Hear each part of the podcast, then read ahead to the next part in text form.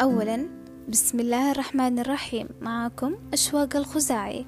موضوعنا يتكلم عن أهمية الاحترافية في العمل الإعلامي بشكل عام. مقدمة قصيرة عن الموضوع الاحترافية في العمل هو اللبنة الأولى في سبيل تكوين بيئة عمل منتجة بالإضافة إلى خلق روح التعاون بين أفراد المجتمع ولأن لها مميزات كثيرة من أهمها عدم جعل الآراء الشخصية تسيطر على سير العمل والأهم عدم جعل الخلافات تعيق التطور والتقدم. وفي العادة جرى فهم الاحترافية على أساس أن صاحبها هو شخص يحمل مؤهلات عالية من التدريب أو أنهم أصحاب الشهادات العالية والتي لا يعمل أصحابها في الأعمال المهنية. ونحن لا نقول أن هذا التعريف خاطئ كليا بل نضيف أن ما يميز الاحترافية هو أن كثير من الناس يستطيعون أن يتمرسوها وليس بالضرورة أن يكونوا غير مهنيين. محتوى الموضوع. من أهمية العمل أنه الحالة التي تعبر عن مدى جدوى الإنسان في الحياة. ففي العمل تحقيق للذات في المقام الأول وفي نفس الوقت هو نفع للوطن. كما أن أسس المجتمع ودعائمه لا تقوم بغير تكاثف أفراده. وعملهم. وتتمتع وسائل الإعلام بأهمية كبيرة في عصرنا الحديث. فقد أصبحت هناك حاجة ملحة لمتابعة الأحداث والأخبار في كل مكان في العالم. ويرجع الفضل في ذلك إلى انتشار التعليم من ناحية والتطور الصناعي المعاصر من ناحية أخرى حيث انتشر استخدام الراديو والتلفزيون والمحطات الفضائية والإنترنت والصحف والمجلات باختلاف أنواعها واتجاهاتها مما أدى إلى سرعة انتقال المعلومات والإعلام بوسائله المتعددة يؤثر تأثيرا كبيرا في توجيه الرأي العام.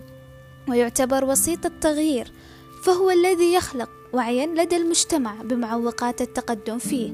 كما أنه يروج لأفكار المساومة والحرية والعدالة الاجتماعية أهمية أخلاقيات المهنة الإعلامية. أولا الإعلام الناجح والموضوعي لا يحتاج دائما للقوانين ورقابة الحكومة لتنظيم مهنته. فهناك أيضا الدوافع والرقابة الذاتية وأخلاقيات المهنة كضوابط للعمل الإعلامي. فأهمية أخلاقيات المهنة الإعلامية ترجع لكونها تعد بمثابة توجيهات داخلية لقرارات المهني في مختلف المواقف والموضوعات التي يواجهها أثناء عمله المهني. ثانيا، أخلاقيات المهنة هي مجموعة من المبادئ والقيم لما هو صحيح في موضوع العمل الإعلامي، وهي تعتمد على مجموعة مختارة من المبادئ الموجهة للسلوك الأخلاقي.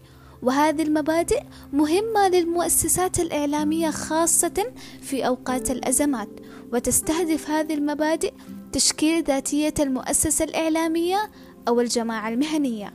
والسؤال الأهم الذي يطرح نفسه هو كيف تكون محترفا؟ الإجابة لأن من أهم ما يميز الاحترافية هي الدقة في المواعيد خصوصا عند إنجاز مشروع ما. كذلك التقيد بالأنظمة واللوائح وأن يكون الموظف ذا خلق مع زملائه ومع المراجعين لخلق جو عام من التعاون وتطوير الذات والآخرين والاحترافية في العمل. الإعلامي مطلوب بالأخص إذا كانت القناة اجتماعية وموجهة إلى فئة من الناس. أما السؤال الثاني والذي يتبادر إلى الأذهان هو لماذا يجب أن تكون محترفا؟ الحقيقة أن الاحترافية تولد لدى الشخص بالشعور بالرضا.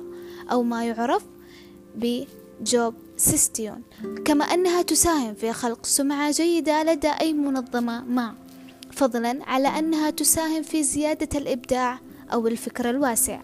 والواقع أننا كثيرا ما نفتقد الاحترافية في العمل خاصة في مجال الإعلام والدوائر الحكومية التي لا يوجد فيها أدنى معايير الجودة في الخدمة أو الاهتمام بالمراجعين.